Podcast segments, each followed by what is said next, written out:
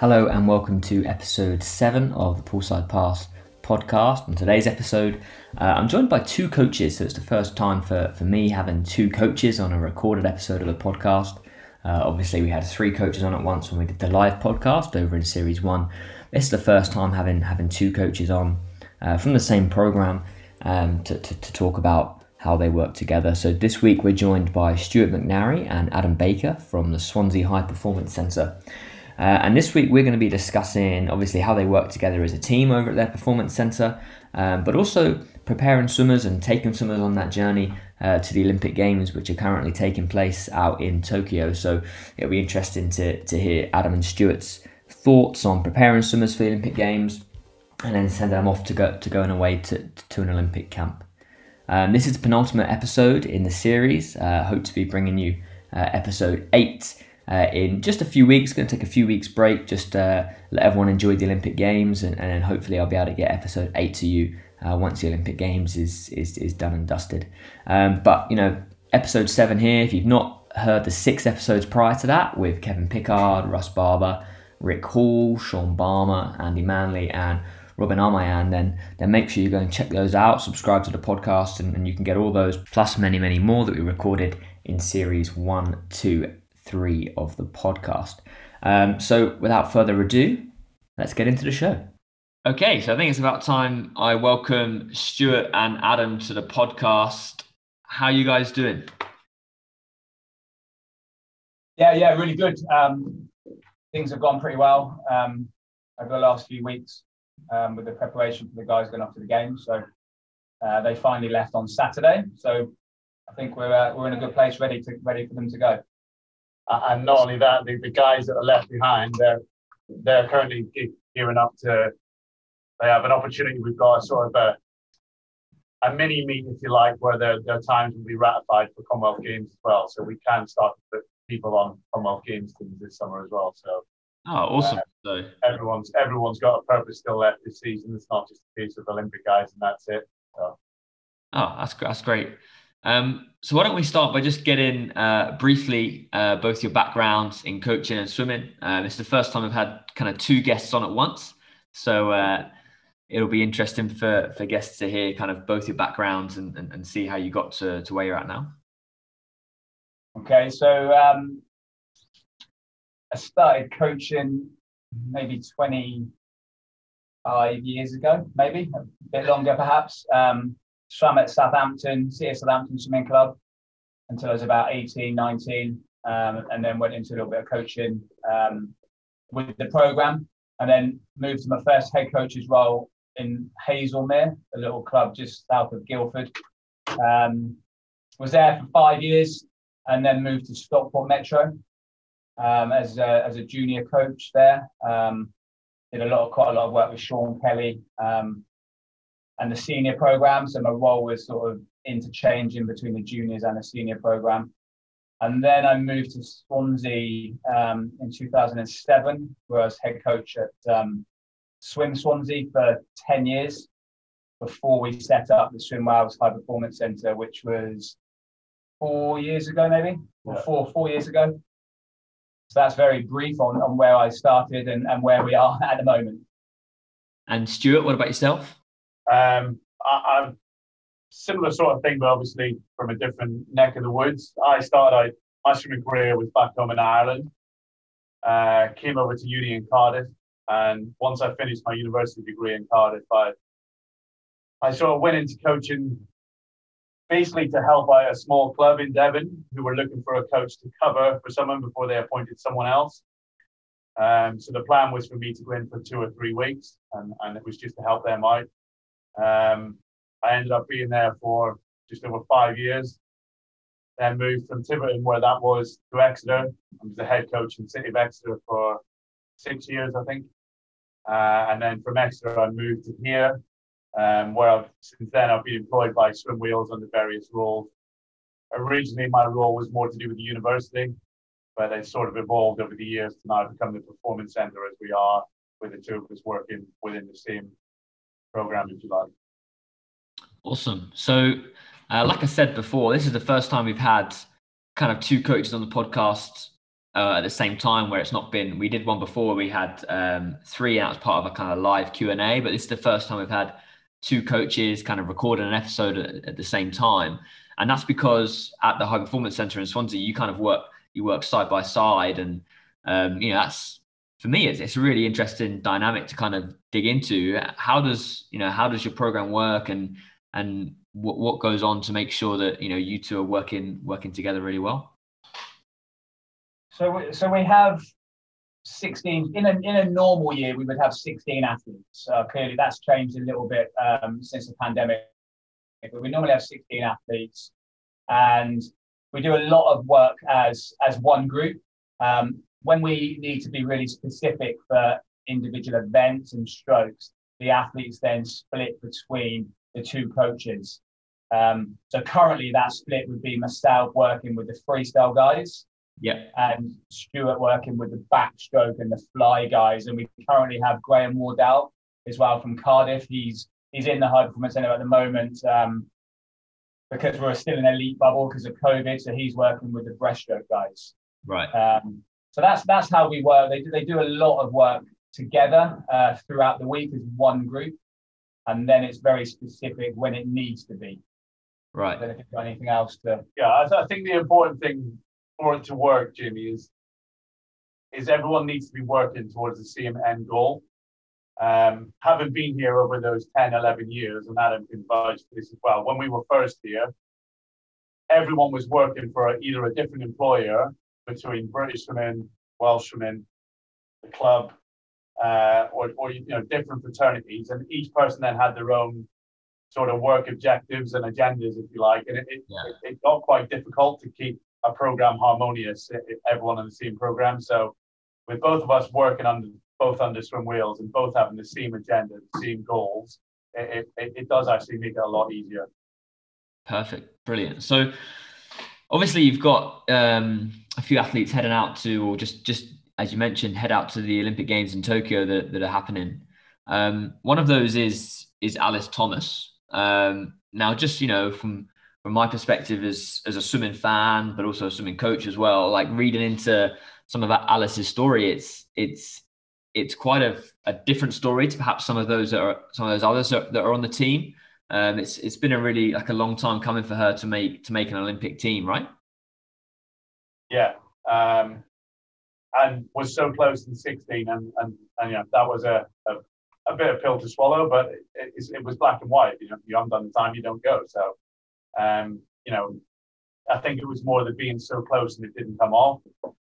But I think then that gave her the motivation to, to carry on to realize that dream that she's had since she was, you know, a 9, 10, 11, 12 year old swimmer. So, um, you know, the bulk of that motivation has come from within to achieve what she set out to do all those years ago. So I just want to dig in a little bit to kind of from a from a coaching perspective, what were the kind of keys to making sure that, like you said there, the motivation for her came mostly from within, but you know, what were the keys kind of on on your part as coaches to making sure that that, that journey kept moving, especially after 2016, when, when you like like you say it was you know so close and just missed out. I think the key thing is just setting goals, and, and those goals don't necessarily just have to be uh, based on a competition. It can be, you know, goals that we're working on in training, or you know, that you're doing something with a purpose all the time. So if something comes off, great, do it, but you still reset. You still have the next goal. But even more so, if something doesn't come off, it's it's how you then you know refocus do you keep doing the same thing do you change something you know is there a different focus you're going to work towards or whatever but it's all about the goal setting and and having we all said short, medium, and long term goals. So the stuff that you can be working on day to day, but then the bigger picture of trying to achieve that dream you've always had. So, um, so yeah, there's been a number of different things we've, we've tried to do. Um, after 16, we, we made a, a call with Alys. We actually we went on a camp in uh, where did we go? Gold Coast. Gold Coast. Um, and we had done it the year before where Alys had gone and spent, or I'd taken both Alys and Harriet actually to Michael Bohl just for a day. Um, and we, we thought there was so much that she could get from going back and spending a bit of time. So we actually, the following winter, she spent an extra week in Australia um, with Michael, and then the following year she actually went out for a month on her own um, to Australia. And those are the things that I think have really helped because at that time in his program, he had a lot of world class butterfly swimmers. You know, he had an Olympic silver medalist from the two fly in Rio. So I think it gave her the understanding. Hang on a minute, I can actually compete with these girls. I can go toe to toe with them in training. So that was it. I think that made a big difference for her. And I just want to, because you, you say as a, as a group, as um at, at the high performance center, a lot of the time, kind of you work as you work as one group. But then when it needs to be individualized, you know, you, you've got the flexibility to, to be able to do that. You know, you've also got someone like Dan Jervis going out on, on on distance free, and that's you know something that perhaps you look after a bit more. Adam, when you say you work kind of together as a group, when you've got swimmers that that might have vastly different events, how much of the same stuff can they can they be getting done? So we start every session as a group. So traditionally, I suppose as a coaching program, you would have a warm up, uh, a pre-set, a main set, and a swim down. We have it slightly different. So we just have sets one through to four. So set one is always together, every session, every day, um, and we rotate who leads that. So like this morning, I, I led that, uh, and tomorrow Stu will lead that. So that's how that first bit works. And then also throughout the week, um, I would run a whole session with with the group. And then later on in the week, Stuart would run a whole session with the group. So the athletes get to see and work with um, both of us on an individual or a lead type role. Um, and then the rest of the sessions throughout the week, as I said, they start together as one group. And then we would split the sets two and three. Um, and then sometimes we might come back together for set four. But sets two and three are normally the key block of work. That's when they're really specific. Um, sets one and four are normally more around the technical element. So although they're working together, um, they're still it's still very very individualized around what each athlete needs. So when you say, uh, sorry, yeah, go. I think, going to say on that, I think it took a while for the um, athletes to take it on board that there was actually two coaches in the program, and and there are a lot of people out there outside of Swansea who still don't really get that there's two coaches working in the SEAM program. Um, but I think we've got to the point now where the athletes, although, for example, Alys will spend most of her week with me and Dan would spend most of his week with with ads, they're all comfortable chatting to each other now, so that you know they see us now as a program rather than this is my coach. Yeah, so, they'd be quite happy to go to a meet with either of us. So like the Manchester meets in the lockdown, I didn't go to those, so Dan would work with Stu, and, and we swap it around when we need to. And the, the athletes are really comfortable, like Stu said, with with both of us. Although there is a a lead coach, I suppose, or a, a point of contact coach, yeah. if you like, when yeah. we go to meets for all the athletes. So there's no confusion between what they do when they get out of com- get out of competition. But Stu and I have been working together for so long now. I think the way we communicate with the athletes, we we we, pretty much know what to say and when not to say things at, at, with with all the athletes in the group.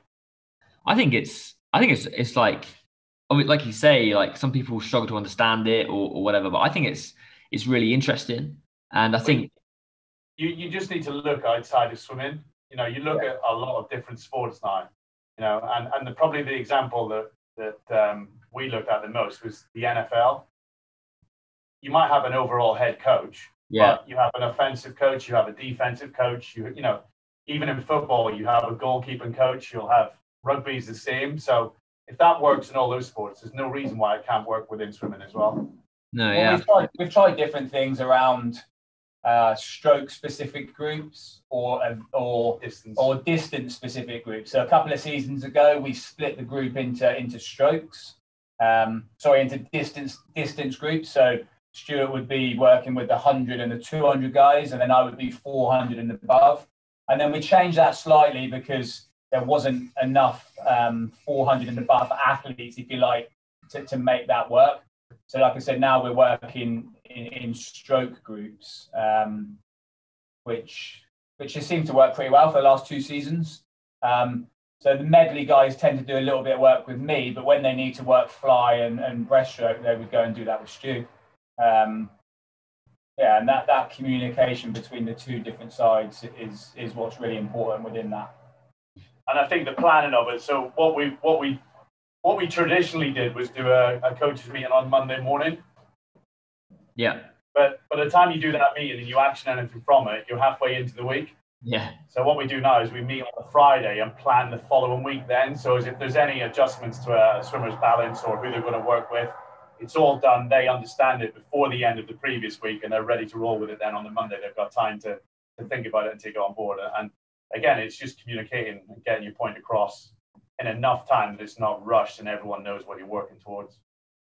Right. So another thing I think is like really a positive effect the the way that your your center works is that the swimmers are, are comfortable working kind of between coaches. So working with one coach and working with another coach which means that potentially when they go like you say like you sent alys away to michael bowling in australia or when they go away on a team somewhere they're they're comfortable working with other coaches on a regular basis. So it's not so much of a a, a big thing or big change to, to them when, when they go away and do that right yeah, and, and that's something for our Olympians that you know they're they're going to have to deal with. You know, when you look at the bulk of the guys on the Olympic team, a lot of them are with a coach from e- either their home coach or a coach from within their centre. So, you know, the, the three that are based in Swansea are probably bar bar one or two others are, are in a, a, a scenario where they're they're learning to adapt to work with a coach that they don't see on a day to day basis. So um, but they they should be comfortable with that based on what they get here and they're able to, to go back and forth between the two of us. So I was, going to touch on this later on in the in the episode but I guess we've, we've kind of naturally come to it now. Once those swimmers kind of are away on that camp as as they are now is it is it something that you're looking to have kind of regular contact with them or um, and and their coaches or is it something where you just kind of let them go and go and do that on their own now no, we'll let them go and do it on their own. They, they you know, we, we've done we've done our job with them. Um, we, we've, we've sent them away um, on Saturday, um, having done what we needed to do. They will now move into their into their coach Dave Hemmings, and then they they that's their arena coach, if you like, at the games, and then they're going to be with Ewan Dowell in, in the holding camp. Um, the athletes know where they are, if, know where we are if they need us. We will have contact with the coaching team out there um, with Dave.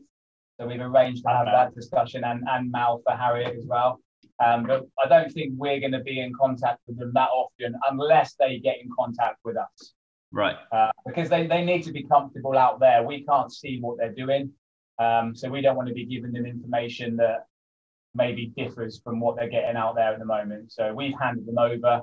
Um, any issues, the coach will get back to us. Um, yeah, I think that's the best way of doing that. Yeah, no, that's something again. We we we we let them know that beforehand that there won't be much contact from us, but they know where we are if they need us because we're not there. We're not the eyes on the grind, you know. And and the message we could give them could be it could be very different from what they're seeing out there in yeah. terms of a coach team, or it could be the same message but worded differently, and that still causes confusion. So it's best just to talk with us and let them go. Yeah, we've had a lot of communication with Dave and, and the Olympic coaching team over the last, you know, six or eight weeks since they made the team. Um, and the athletes have as well. The athletes have been working with them once a week um, on a Zoom call just to build that relationship. Um, and myself and Stu have had meetings with Dave, you know, every few weeks as well. So it's all been planned out really well. So they, they know they know what they're doing. They know they know how it should be done. Um, any issues, then they will they will get hold of us. But it has to be coach coach led and not um, confusion in the last couple of weeks. Absolutely. So let's let's talk a little bit about kind of preparing swimmers to then go away on that on that Olympic Games uh, in in the run up. Um, obviously, coming off the back of selection um, at, at trials, it's not like a it's not a it's not a long period of time then before they then go off and, and swim at the games. So what goes into being able to make sure they can get a cycle of training done with it within that time? You're right. It's not a long period of time, and the world that we're currently living in has probably made it even more complicated with you know, Europeans getting bumped to this season from from last year, and then you know, back from that straight to Glasgow, um, and then obviously kit days and things like that. So it, you know, it, it condenses it down, and I think that's probably been the biggest challenge is how do we manage them through those periods of time where you know, so we were in Glasgow, but the, the, the guys were actually working with the Olympic coaches there. So, um, so yeah, it, it's it's not been easy, but um, I guess again it comes down to planning and just making sure that the athletes know the plan in advance, and this is what we're trying to do and stick to it as best we can. Yeah, I think I think uh, like I said, planning planning and communication were key, um, but also us not showing the athlete that we, we might we might think that they needed to be here and instead of doing other things. Yeah. You know, so they were going off doing all sorts of stuff, um, which they had to do, and we understand that. So, and they were getting a little bit stressed about that, but we couldn't show that it was an issue. Yeah. We had to just, you know, show them that okay, it's not a problem. We've got this plan, um, and and it will work out fine. So it was that communication and and, and planning but us making sure that we're really positive with them about it all the way through. And I guess like when it when it comes down to it as well, they've got now like a couple of weeks still until the actual the games actually kick off. So they've got kind of two weeks of training out there, and then they've got they had the, the weeks of training after selection as well. So it's almost like you were you were looking after kind of maybe a bit of a building phase or, or, a phase of training that led up to them going out on camp. And now they're out on camp it's kind of a little bit more preparation based right? Yeah. I think the thing to remember each time is just because you've done trials all the work you've done before trials hasn't gone. That's meters in the bank now all those gains are in the bank they're already there so all you're trying to do really from trials moving into the summer then is okay where are we what do we need to, to still evolve what can we still work on so the other, the, all the work you did through the winter hasn't gone. Yeah. You're just trying to, you know, put the icing on the cake really in the last because it was only a 12 week cycle, so it's been pretty quick turnaround. So you're not going to get the same amount of work done as you would get through in a, a, a standard British winter, if you like. So, but those meters are there. They're in the bank. They're already done. And what was it like, kind of, someone, for example, making like making an Olympic team is a, is a fantastic achievement. And um, for someone like you know Alys, who was a fan, like fantastic achievement to make the team after disappointment in in 2016, and you know that must have been like a real big kind of high for her. How did how did she cope, or how did you guys cope cope as a team with then having okay, we've got to we've got to just get grounded again, and we've got to try and go again into Tokyo. How, how was that process for you? Um, yeah, it was it was difficult. I think uh, it was the same with Dan. Dan didn't qualify in 2016. He was the ranked number one swimmer going in, and he, he didn't qualify. Similar situation to Alys. So the build up into the into the trials was was pretty intense because of that. Yeah. Um, so we had two two athletes going in, hadn't missed it last time. Um, we were confident that they could qualify. Um, we knew if they did what they could do, they, they would be okay. Um, it was a bit up and down at trials because Dan's last event was on the last day. He obviously didn't qualify on the 400 or the 800 beforehand, um, even though he swam well. So by then, Alys had already qualified, I think, on, on the 200 fly halfway through the week. I think she was like day three or day four. But uh, even within that, she had had to, to watch Has qualify on day one on a 100 fly, uh, you know, and swim an event which Alys was has historically been like one in Britain on. So, you know, there's a new kid on the block, if you like, and for it to come from within the same program, you know, she but she managed it really well and she handled it really professionally and she was really happy for Az and and uh, she just realized she just knew well my day's still to come. It was a big team effort, I think, not just myself and Stu. You know, we have a big team that work with the athletes. Uh, it's just about keeping them relaxed through the week. Um, you know, just getting them to trust and believe in the training that they've done, um, and just not building it up into something something that it is a big thing trying to qualify for the Olympic Games, but just trying to keep it as well. It's another race, execute process, execute skills, and, and you will you will get there. Um, yeah, and thankfully it worked out okay. and I, th- I, think the key thing is you, you, see it a lot with certainly with younger coaches, when they get to that sort of level, you can see the nerves start to appear in the coach. And if that happens, the, the swimmers will pick up on it, and they will pick up on it quicker than you even realize they'll pick up on it. So, you know, I remember before the 100 fly, I was prattling about at the back at trials with as Haz and Alys, just trying to keep them relaxed. So you might be you might be nervous on the inside, but you can't let that show on the outside at all. You you mentioned there, Adam, about um, like Dan also had disappointment in 16, but he also had, you know, not a tough time at trials this time around, but you said it was it was up and down through the week at, at trials this time around with with Dan. What do you think in terms of kind of rewinding it right back to kind of age group and youth level? What do you think are like values that swimmers need to be developing kind of at, at those ages or experiences they need to have at those ages to make sure that when they get into adulthood, they're able to to kind of deal with those kind of situations in a relaxed manner and still get the job done like he did on on the final day? Yeah, we, we've spent a lot of time working with Dan. Obviously, Dan came onto the scene maybe in 2014 um, from just like a club swimmer. He came into our program and, and went to European Juniors and won in 2014. He then went to Commonwealth Games and got a bronze in 2014. So it was a massive high for him. Um, he hadn't really experienced any of that type of stuff before. As I said, he was just a club swimmer. Um, so that was all really new to him. And then it, it started to, he didn't start to swim badly, but the pressure that he felt um, under after having some success started to get to him a little bit. So we did quite a lot of work with him around around dealing with stress and just relaxing. And, and that's only just come together, to be honest, in the last in the last year. You know, Dan's always had some issues around around um, putting too much pressure on himself and um, but yeah, it's just constant working with working with a psychologist, working working with the team of people we have here. Um, and like Stu said earlier, we do a lot of stuff around.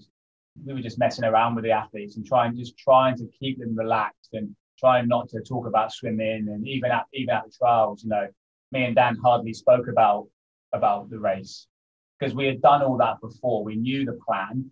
Um, it was the outside people that maybe put a little bit of pressure on Dan after the first race, after the 400 free when he didn't qualify. Even though he's the best time, people just expected him to win.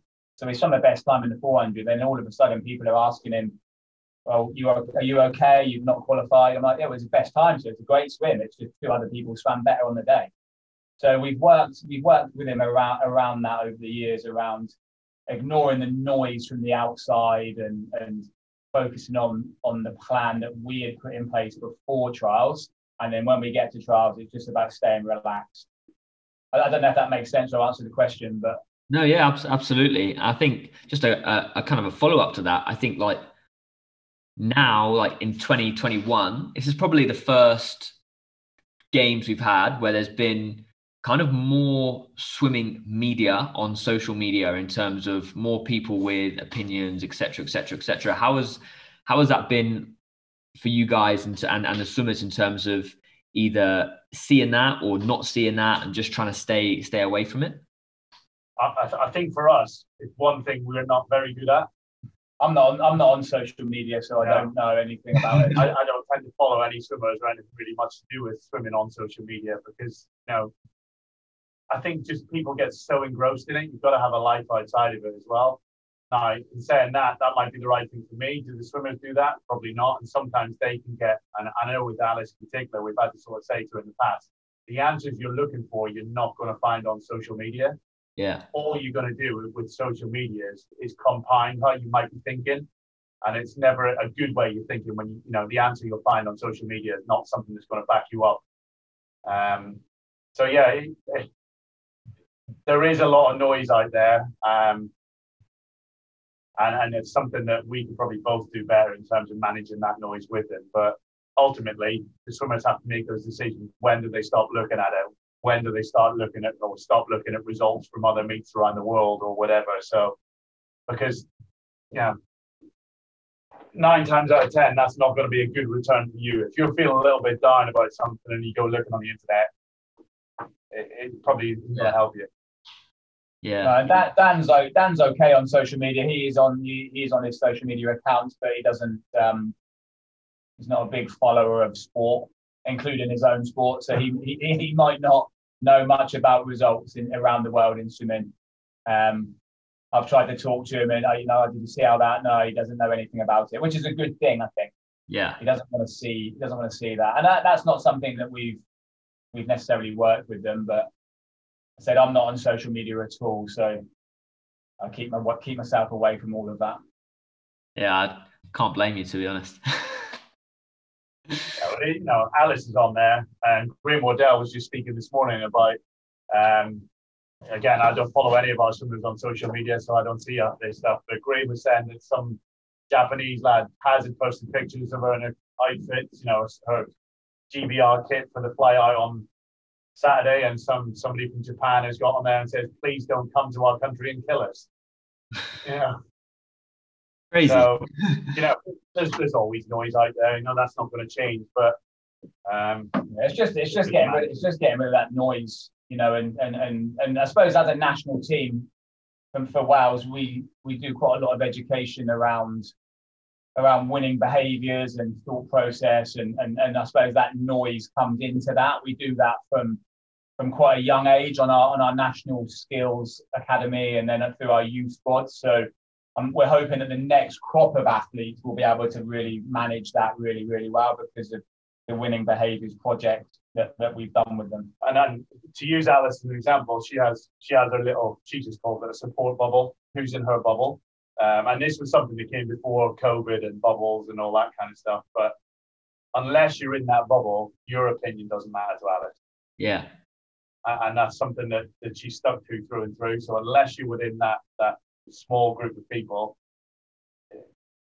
you can have an opinion, but I'm not going to listen to it. Yeah, I think that's a fantastic way to to kind of like like you say, kind of keep keep a lot of the noise out when when you've only only listening to to a few things, then then, then that makes your life a lot easier, right? Yeah. So speaking of um, more specifically, kind of Wales and, and, and Team Wales, Swim Wales, uh, next year obviously is the, Commonwealth Games. Um, what are your hopes as a centre for, for, for the games in terms of athletes? Well, I don't know. We'll get through these games first, shall we? And then we can uh, maybe think about that. Um, no, last time at Commonwealth Games from the centre, it was a new centre. Um, pretty much, we were a couple of years in. I think we had we have three or four maybe make the team from the centre. Dan, Alys, Barn. Yeah, maybe maybe three or four, I think, from the centre last time. So we have we have we have some good hopes, I think, that we'd, we'd like to put some more more athletes on the team. Um, we're hoping to be able to, like like Dan and Alys. Alys has been to three, Dan's been to two. You know, so they've got great experience um, yeah. for the up and coming guys. But uh, look, we'll just see how we go over the over the next over the next few months. Um, we can put some more athletes on the team, some of our up and coming guys, that that'd be fantastic. I think the important thing is exactly that. Let's get athletes on the team first. Yeah. Because you have all these aspirations of, oh, we're going to do this, we're going to win that number of medals, and all the rest of it. But if you don't get athletes on the team, there's no point even worrying about that first. So, you know, at the moment, the sole focus is let's get as many of them on the team as we possibly can. Um, we've got a couple of young ones who will, you know, will be uh, rattling some qualifying or consideration times this summer. So, you know, if we can get a couple of them on early doors, that's going to make life a lot easier in terms of the running then to April when the, the final trials will be, if you like. Um, the times are challenging as well. It's not. It's not. Uh, it, you know, it's Wales. They're easy qualifying times. There's no easy. There's no easy route onto Commonwealth Games. No. Um, so the times are really challenging. They're, they're based on I think the top six, I think, averaged out over a period of Commonwealth Games. So they're really challenging times. But yeah, our target will be to put as many on, on as we can, and, and hopefully some of our up and coming guys will, will make will make that team next year. But also, just doing a time at the moment doesn't guarantee a selection. Right. So, yeah. um, there is a consideration time, but that's literally all it is. Um, and from that point, they'll be ranked in terms of how far inside that consideration time you are. So depending on the number of people who qualify, there could be a couple of people who potentially do a qualifying time or a consideration time, should I say, and not get on the team. that's probably unlikely, but that's the reality of the selection policy that we're working to. Yeah. So, so Team Wales selection policy. So I think there's 85 maybe places for right. all sports. Oh wow! So uh, we we could get 10 or 15 on, like Stu said, but wherever they're ranked, if there's people ranked higher in the Commonwealth, then that's how that works for us. Right. So it's almost like getting a consideration time gets your name into a discussion, but then yeah. Compared to kind of how other people are doing, etc., etc., then that determines what the qualification is, right? Yeah, so if you're a couple of tenths under or a couple of hundreds under, yeah, might be a little bit more risky, a little yeah. bit more squeaky bum for you than it would be for someone who's three or four seconds under. Yeah, yeah, gotcha, gotcha. Right. Um, guys, it's, it's been fantastic speaking to you. Um, I think I've kind of gone through all the questions that, that, that are on my list of questions to, to ask. Um, thank you for kind of giving some some great answers. Um, Ali, towards as we get towards the end of, of episodes, kind of I always ask guests for kind of top three tips on on something. Um, and I thought, you know, seeing as it's the first time we've had kind of two guests on, then I'll give you I'll give you six rather than top three. So. Um, but again, because like again, it's such a almost a, a, unique way of working that you've got got down there in Swansea for for, for a swimming program. I'm going to ask you for your, your top three tips on making sure you're kind of you're working as a as a cohesive team. Uh, I think communication yeah. is probably the most important between between us and the rest of the coaching team, but the athletes as well. Um, planning planning yeah the planning needs to be it needs to be on point and that needs to be done together so we can't like run off and do our own planning it needs to be really worked out together um, and and for me i think over the years we've built up a level of, of trust and and a strong relationship between between us as as two coaches um, so that level of trust now is is the strongest it's ever been. Like we started off at the, at the start of the chat was before we set up the centre, Stu would be over on this side working for one employer, I'd be over this side working for somebody else. We both had different agendas. So we had to build that relationship together. And, and that that comes down to trust, I think. Yeah. Yeah. Don't know if there's anything else, is there? Um, no, not not necessarily in terms of, of the key things from the sender from that sort of perspective in terms of working together. But the one thing I would sort of say to athletes out there if they listen to this, and we see this every year, is leg kick. Kick is massively underdeveloped. Yeah. When swimmers come to the program, um, and I and I know why coaches have done it. And you know, historically, I came from the Bill Sweetenham era where it was all about volume, and when you've got minimal pull time and you've got to get so many meters in, the first thing you do is you get rid of kick. But kick is, you know, certainly from what we see coming in, it's, it, there is a massive opportunity for athletes to get better just by improving that kick in that those age group sort of years and the youth years before they would get to a senior program like us. I couldn't I couldn't agree more with that.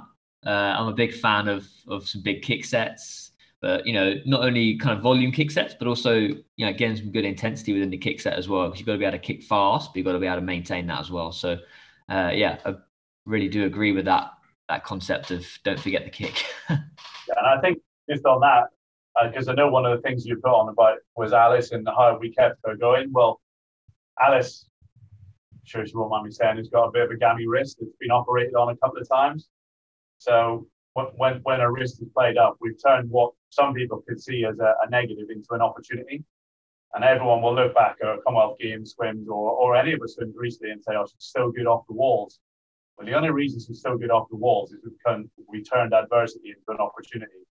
Yeah. So and you know, kick is the fifth stroke, so don't don't sacrifice it as well. I say. Perfect. Brilliant. Stuart, Adam, thank you so much for your time. It's been great speaking to you. And like I say, thank you for you know your well thought out answers. Um, you know, I certainly found them found them really interesting. So I hope hope the listeners uh, have enjoyed the episode too. No problem. Thank you. Okay, so that brings episode seven of this uh, this series to a close. Um, big thanks to, to Stuart and Adam for, for taking time out of their day to, to sit down and have that discussion with me. It was great to hear great to hear their thoughts on not only preparing swimmers for Olympic Games, but also um, you know what it's like for them as coaches now having to, to take a little bit of a step back and and also talking about some of those journeys along the way building up to, to, to this games following following 2016 as well. Uh, if you like the episode, make sure you share it amongst your coaching network, um, but also uh, give us some feedback. We're on social media Twitter, Facebook, and Instagram at the Poolside Pass. Don't forget, check out our website www.thepoolsidepass.com. You can find uh, all our previous episodes of the podcast over on there as well. There will be an episode 8 uh, for this series, but we're going to take uh, just a few weeks off, let everyone enjoy the Olympics, uh, recover from the Olympics, and then I hope to be bringing you episode 8 uh, towards the middle of August. So until then, enjoy the Olympics and take care.